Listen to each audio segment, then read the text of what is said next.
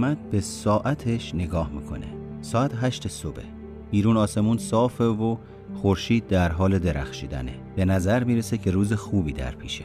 ناگهان افکارش به کوهنوردی معطوف میشه.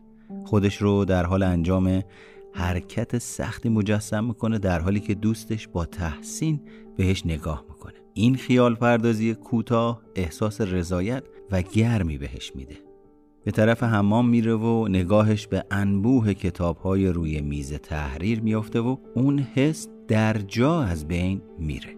هنوز مقاله‌ای که باید بنویسه تمام نشده و اون نمی‌دونه باید چیکار کنه. احساس تنش در وجودش شروع میشه. در حالی که مسواک می‌زنه افکارش دوباره متوجه کوهنوردی میشه. اگر فقط یک چیز رو بتونیم نام ببریم که اون واقعا دوستش داره اون کوهنوردیه. خودش فکر می‌کنه چرا چند ساعتی به کوهنوردی نرم؟ این کار به متمرکز شدن فکرم کمک می‌کنه. بعدم می‌تونم بیام مقالم رو تمام کنم. محمد با این منطق گوشی تلفن رو بر میداره و با دوستش شروع به صحبت می‌کنه. احساس مطبوع و دلپذیر دوباره برمیگرده.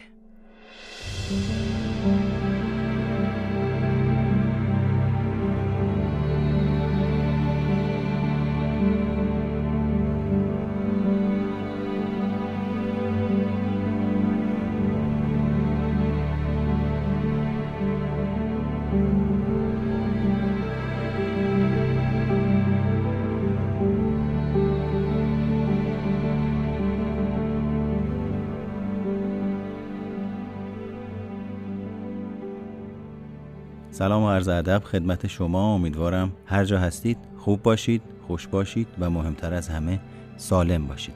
من محمد هستم و با اپیزود 20 پادکست سایکوپاد با شما هستم. توی این اپیزود راجع به رفتار و علل رفتار با شما صحبت می‌کنم.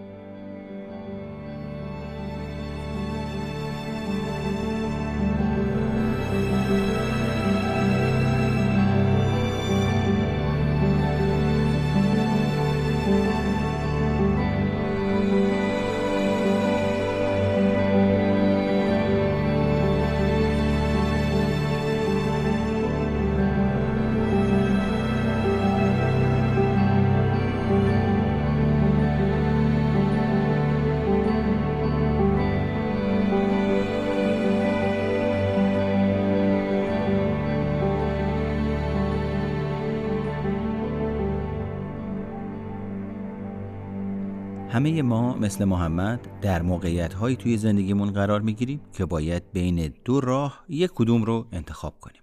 به نظر شما توی اینجور شرایط باید اون چیزی که قلبمون میگه رو انتخاب کنیم یا اون چیزی که عقلمون میگه؟ آیا باید به فکر آینده باشیم یا باید از زمان حال لذت ببریم؟ محمد بر اساس احساساتش تصمیم گرفت. اما کس دیگه ای ممکنه فکر کنه اگه امروز حسابی کار کنم شاید فردا بتونم به کوهنوردی برم. یا کس دیگه ای ممکنه فکر کنه اگه از عهده درسان بر بیام می‌تونم تابستون آینده به کوهنوردی برم. این انتخاب ها نتایج مهمی دارند. برای مثال پژوهش ها نشون داده که توانایی به تعویق انداختن رضایتمندی در کوتاه مدت عنصر مهمی در پیشرفت و موفقیت ما محسوب میشه. طی یک مطالعه معلوم شد کودکانی که در چهار سالگی توانایی بیشتری در به تعویق انداختن رضایتمندی و خوشی کوتاه مدتشون داشتن در دوران نوجوانی از لحاظ تحصیلی شایستگی بیشتر و در کنار اومدن با استرس توانایی بیشتری از خودشون نشون دادن به نظر می‌رسه توانایی به تعویق انداختن رضایتمندی آنی به برخی ویژگی های بنیادی شخصیت مربوطه که اساس ژنتیکی داره. یکی از این ویژگی ها تکانشی بودنه. افرادی که خیلی تکانشی هستند تمایل دارند به فعالیت هایی بپردازند که لذت آنی به دنبال داره. بر این اساسه که اونها احتمالا مشکل می‌تونن رضایتمندی کوتاه مدت خودشون رو به تعویق بندازن. علاوه بر این شواهدی هم وجود داره که برخی مجذوب تازگی میشن و هر چیز جدید یا متفاوتی توجه اونها رو به خودش جلب می‌کنه.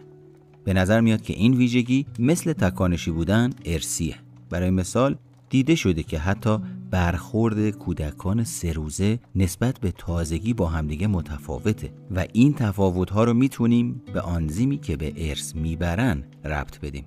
موضوع اصلی اینه که توانایی به تعویق انداختن رضایتمندی در کوتاه مدت شامل چیزی بیشتر از خیشتنداریه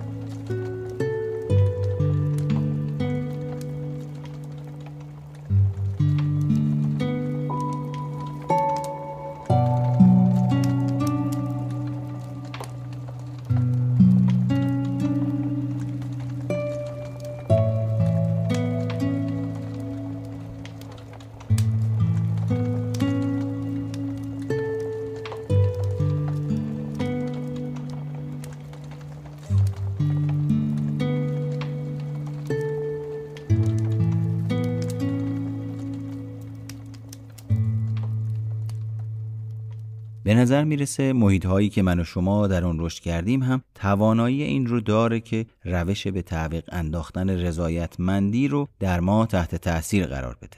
محیط هایی که به تعویق انداختن رضایتمندی رو سودمند می‌دونن به ویژه کودکانی رو پرورش میدن که بهتر از عهده این کار برمیان. به عبارت دیگه کودکانی که فهمیده باشند در مقابل به تعویق انداختن رضایتمندی پاداشی رو در آینده کسب می‌کنن تمایل دارن اون رفتار رو در خزانه رفتاری خودشون حفظ کنن. اراده چه نقشی توی این فرایند ایفا می‌کنه؟ مجموعه فزاینده ای از پژوهش ها نشون میده که افراد می‌تونن با یادگیری خود نظم بخشی سکان زندگی خودشون رو در دست بگیرن. توی قسمت قبلی پادکست شنیدید که خود نظم بخشی شامل تغییر الگوهای تفکر ماست. خود نظم بخشی با یادگیری خود بازنگری آغاز میشه. افراد خود بازنگر یاد می‌گیرند که افکار نادرست خودشون رو اصلاح کنند.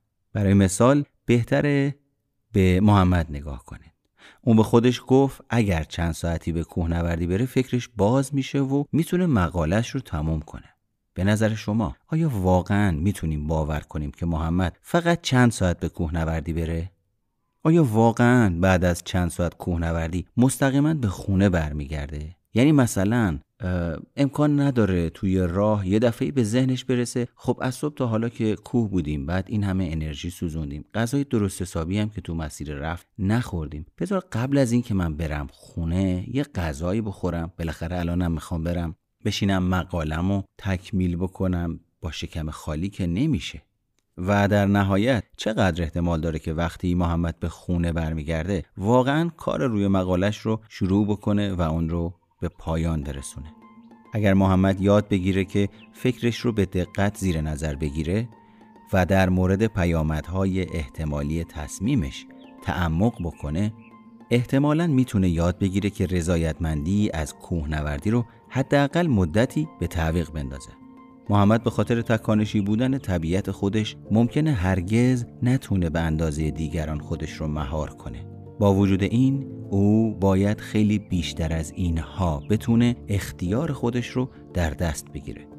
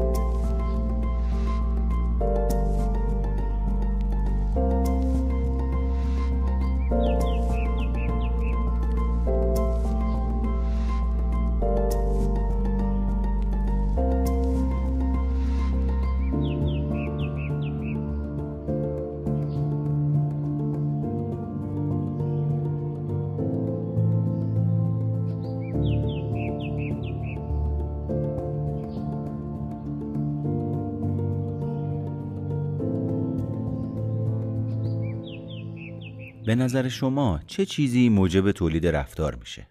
نظریه پردازهای انگیزشی با این فرض شروع می‌کنن که برای هر رفتاری علتی وجود داره. هدف اونها شناسایی این علت هاست. این نظریه پردازها که گرایش به التقاطی بودن دارن یعنی یافته ها و اصول فرضیه ها و نظام های مختلف رو همزمان به کار می‌گیرن. در گذشته کتاب های انگیزشی فقط از دیدگاه های واحدی نوشته می شدن. برای مثال ممکن بود رفتار رو فقط بر مبنای تحلیل سازوکارهای زیست شناختی یا به طور خلاصه ژنتیکی توضیح بدن. چون امکان توضیح همه رفتارها بر حسب سازوکار یا نظام بنیادی وجود نداشت این سنت از بین رفت نظریه پردازهای انگیزشی می‌خوان بدونن چه چیزی محرک رفتاره یا اصطلاحا چه چیزی باعث انجام رفتار میشه. در حالی که نشون دادن این نکته اهمیت داره که تغییرات رفتاری نتیجه برخی از دخالتها مثل درمان یا پاداشدهیه. این نظریه پردازها در پی علت ریشه‌ای ماجران که چه چیزی موجب عمل میشه. اونها می‌خوان بدونن نقش عوامل زیست شناختی عوامل آموخته شده و عوامل شناختی چیه؟ در دهه های 1960 و 1970 وقتی که نظریه پردازهای یادگیری نشون دادن که با استفاده از پاداشدهی گستره وسیعی از رفتارها رو می‌تونیم افزایش کاهش یا تغییر بدیم خیلی از روانشناس ها و افراد عادی باور کردند که بیشتر رفتارهای ما رو می‌تونن بر پایه اصول یادگیری توضیح بدن. اما بعد از اینکه نشون داده شد که محدودیت های زیادی در خصوص اون چیزی که می‌تونیم یا نمی‌تونیم یاد بگیریم وجود داره روانشناس ها ادعای مبالغه آمیز خودشون رو در مورد نقش یادگیری در زندگی تعدیل کردن. بعد از این مرحله بود که روانشناس های شناختی مبنی بر اینکه تفکر موجب رفتار میشه و صرفا همراه اون نیست. این بحث که همه رفتارها رو می‌تونیم به کمک اصول یادگیری توضیح بدیم کنار گذاشته شد. یادگیری نقشی محوری در عمل درک داره اما تنها علت اون محسوب نمیشه. روانشناسه ها بین علل گرایشی و علل اجتنابی تمایز قائل میشن. حالا این یعنی چی؟ در رفتار گرایشی من و شما به خاطر اینکه مثلا یک چیز را می‌خوایم بهش تمایل داریم یا به خاطر اینی که به یک چیزی نیازمندیم یک کاری را انجام میدیم. این چیز غالبا در روانشناسی شیء یا هدف مفهوم سازی میشه. برای مثال ممکنه من ساندویچ بخورم چون گرسنه هستم. گاهی اوقات خواسته آرزو یا نیاز ما فوراً به هدف معینی نمی انجامه مثلا اگر شما خواستار استقلال هستید نمی‌تونید فقط یک چیز رو در نظر بگیرید. باید به چیزهای مختلفی فکر کنید. مثلا داشتن یک خونه لازمه داشتن ماشین لازمه داشتن پول لازمه داشتن کار لازمه داشتن روابط برای ادامه دادن کار لازمه. توضیحاتی که تا اینجا شنیدید مفهوم رفتار گرایشی بود. در رفتار اجتنابی من و شما کاری رو انجام میدیم تا از چیزی دوری کنیم. این رفتار رو می‌تونیم بر حسب شیعی یا هدف مثل رفتار گرایشی مفهوم سازی بکنیم. علل اجتنابی غالبا بسیار گریز ناپذیر هستند. یعنی نه تنها بیزار کنندن یا نگران کنندن بلکه نادیده گرفتن اونها دشوار یا عموما غیر ممکنه مثلا افرادی که از حشرات یا مارها میترسن نیاز شدید و فوری به دوری جستن از اونها احساس می‌کنن. از اونجایی که ما اغلب مشکل می‌تونیم منبع استرابمون رو تشخیص بدیم تلاش می‌کنیم مکان امنی رو پیدا کنیم. مثلا فردی که بدون هیچ دلیلی در یک مهمونی دچار استراب میشه ممکنه تصمیم بگیره مهمونی رو ترک کنه. به نظر می‌رسه علت اینکه علل اجتنابی تا این حد گریز ناپذیرند اونه که اغلب تهدیدی برای بقای ما به شمار میاد. از دیدگاه زیست شناختی دو هدف اصلی انسان بقا و تولید مثل هستند. هر چیزی که بقای ما رو به خطر بندازه لازم فورا با اون برخورد بشه. قابل توجهتونه که بدونید علل اجتنابی که بقای ما رو تهدید نمی‌کنن هم همین واکنش رو در ما برمیانگیزونن.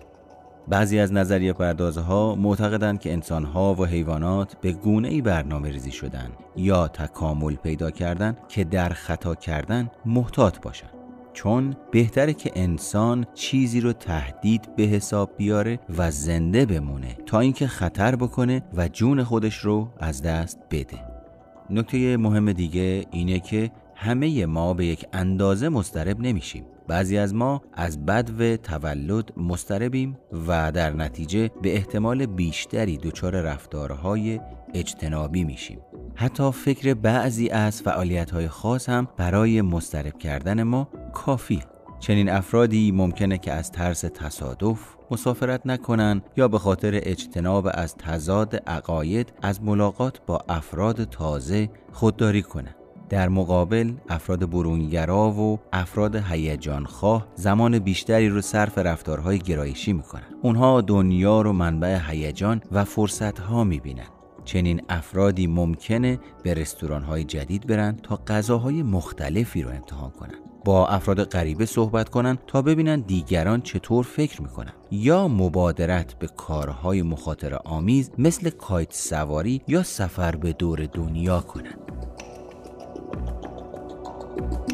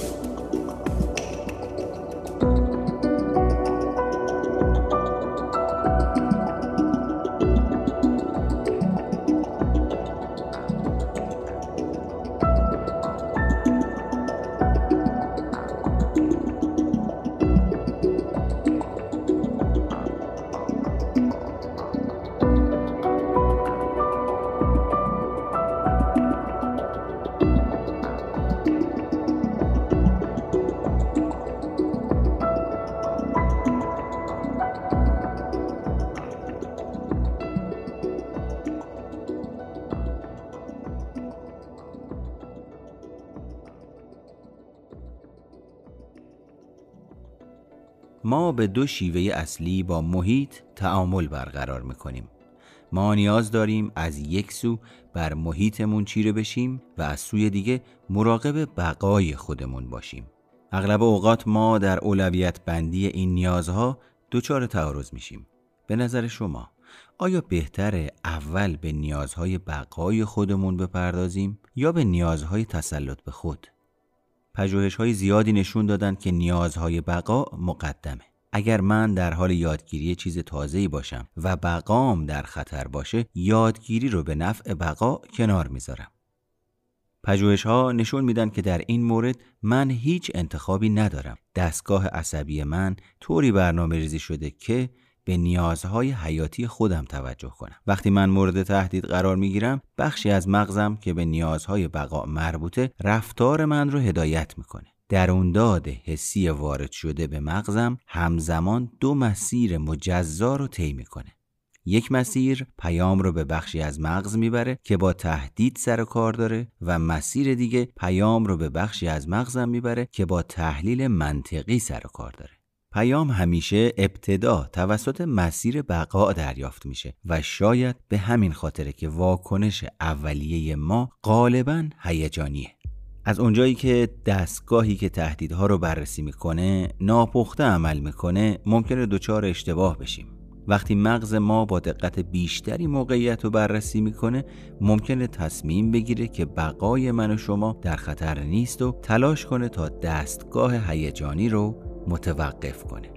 برای مثال اگر کسی سعی کنه مقاله منو نقد کنه دستگاه عصبی من ممکنه مثل زمانی که یه نفر به طور فیزیکی به هم حمله می‌کنه واکنش نشون بده. ممکنه من به جای نشون دادن واکنش منطقی مثلا آرامش یا خونسردی پاسخ پرخاشگرانه بهش بدم. ممکنه در این وضعیت من در سطحی از هوشیاری خود آگاه باشم که بدونم این رفتار نامناسبه. اما پی می‌برم که قادر به کنترل خودم نیستم. روانشناس ها متوجه شدن که دستگاه عصبی ما غالبا طوری واکنش نشون میده که انگار بقای ما مورد تهدید قرار گرفته. در صورتی که توی مثال فقط یک مقاله مورد نقد قرار گرفته و لزومی به پرخاشگری نیست. با دونستن اینکه کدوم رویدادهای محیطی مدار حیاتی مغز ما رو تحریک می‌کنه می‌تونیم درک بهتری راجع به عملکرد خودمون به دست بیاریم. تحریک مدار مغزی و تقویت رفتار در ما به همدیگه مربوط میشن. مدار عصبی فعال شده مربوط به بقا غالبا تا دریافت بازخوردی که نشون بده پایان تهدید نزدیک فعال میمونه. بنابراین دونستن اینکه چطور این مدار خاموش میشه از اهمیت بالایی برخورداره.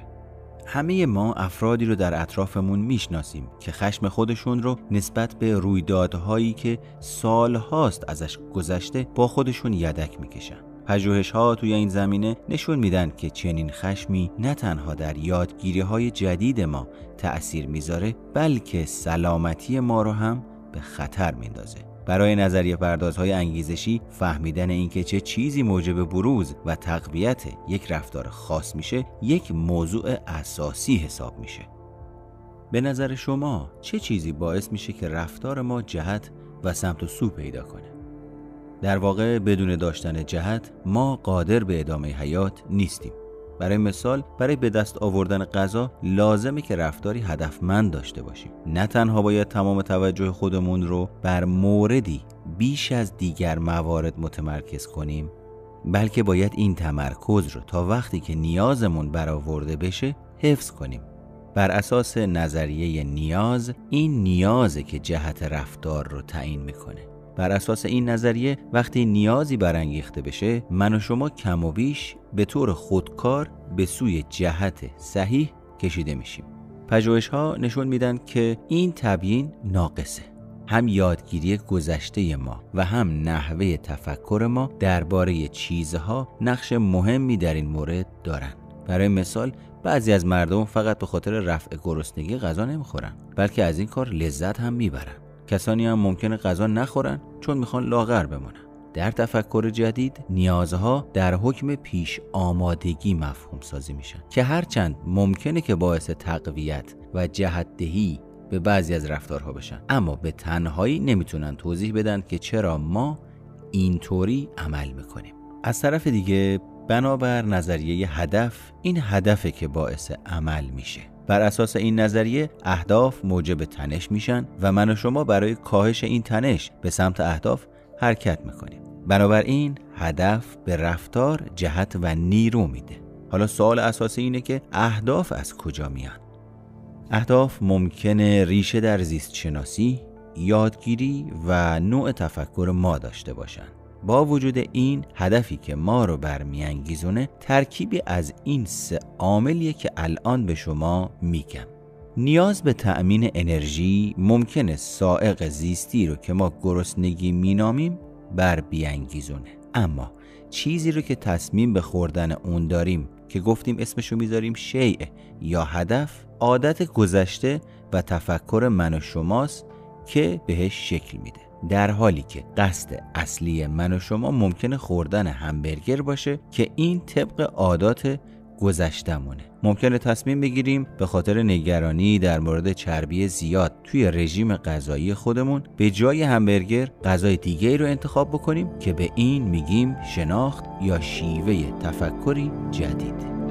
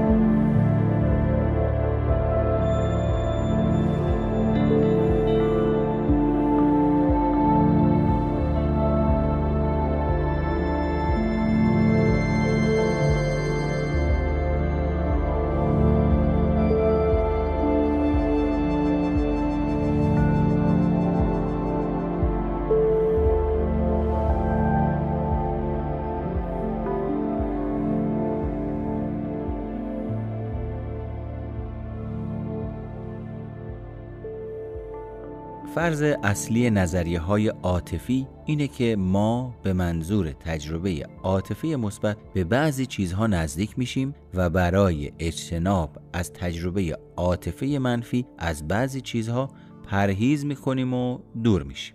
تمایز بین انگیزش گرایشی و اجتنابی که قبلتر در موردش صحبت کردیم بر پایه این عقیده است که احساسات از عوامل مهم تعیین کننده رفتار هستند. پژوهش های اخیر نشون میدن که احساسات اغلب به خاطر واکنش های شیمیایی در بدن و مغز من و شما به وجود میان. به بیان دیگه اونها واقعی نه خیالی. بعضی از نظریه پردازها معتقدند که من و شما باید برای هدایت اعمال خودمون از احساساتمون کمک بگیریم. به عقیده برخی دیگه از نظریه پردازها احساسات نشون دهنده کارکرد بخش قدیمی مغز ما هستند. چون کارکرد این بخش با عصر کامپیوتر جور در نمیاد ناچاریم یاد بگیریم که احساساتمون رو نادیده بگیریم. صحت این نظر که اگه به احساساتمون گوش بدیم شانس بقای ما بیشتر میشه یا شادتر میشیم هنوز روشن نیست. اون چیزی که به نظر واضح و روشن میاد اینه که احساسات منفی رفتار هدفمند رو تضعیف می‌کنه و احساسات مثبت برعکس رفتار هدفمند رو در ما تقویت می‌کنه. به این دلیله که نظریه پردازهای انگیزشی امروزه علاقمندند تا انواع احساسات و طیف اونها رو بشناسن و درک کنن. در پایان یک سوال از شما دارم. به نظر شما آیا انسانها دارای اراده هستند؟ یکی از بحث برانگیزترین موضوعات در کل روانشناسی اینه که انسان دارای اراده هست یا نه. معنی اراده اینه که من و شما می‌تونیم سرنوشت خودمون رو خلق کنیم. مثلا گفته میشه که افراد می‌تونن خودهای ممکن جدیدی رو خلق کنن و بعد مسیرهایی رو به وجود بیارن که اونها رو قادر بکنه به این خودها برسن. به بیان دیگه ما می‌تونیم درباره خودهای ممکن درباره رسیدن به بعضی از اهدافمون، شخصی متفاوت شدنمون یا انجام دادن کارهایی که قبلا هرگز انجام ندادیم خیال پردازی کنیم. در مرحله بعد ما می‌تونیم یکی از این خودهای ممکن رو به عنوان هدف انتخاب کنیم و با کنار هم قرار دادن این هدف و دانش چگونگی رسیدن به اون رویاهای خودمون رو تحقق ببخشیم. من و شما به جای اینکه به نیروهایی که بهمون به وارد میشه واکنش منفعلانه نشون بدیم می‌تونیم فعالانه دنیایی رو بسازیم که در اون خودمون رو موفق و پیشرو ببینیم. در واقع مفهوم حقیقی اراده نشون میده که در اون چیزی که می‌تونیم انجام بدیم یا می‌تونیم بشیم محدودیت هایی وجود داره. اکثر روانشناس ها عقیده دارند که ما به لحاظ وضعیت زیستی در توانایی یادگیری تفکر و حل مسائلمون با محدودیت هایی مواجه هستیم. ما برای هر نوع تغییر نیاز داریم که در درون این محدودیت ها عمل کنیم. مثلا همه می‌تونن نواختن پیانو رو یاد بگیرن اما ممکنه استعداد بنیادی لازم رو برای نوازنده پیانو شدن در کنسرت نداشته باشه. یا همه ممکنه بتونن یاد بگیرن که محاسبات ریاضی خاصی رو انجام بدن اما هرگز قادر نیستند با کامپیوتر رقابت کنند اکثر روانشناس ها دیدگاه محدودتری رو از اراده مورد توجه قرار میدن که خود نظم بخشی رفتار نامیده میشه. بنابر مفهوم خود نظم بخشی ما می‌تونیم کارهایی رو یاد بگیریم که ما رو قادر بکنه تغییرات خاصی در زندگیمون به وجود بیاریم. مثلا تمرکز بیشتر در توجه تعیین شفافتر اهداف ایجاد مسیرهایی به سمت اهداف و اجتناب از تفکرات منفی. خلاصه اینکه ما می‌تونیم یاد بگیریم که مهارت‌ها و توانایی‌های خودمون رو به حد اکثر برسونیم یا از طریق تفکر و تمرین دقیق مهارت‌های جدیدی کسب کنیم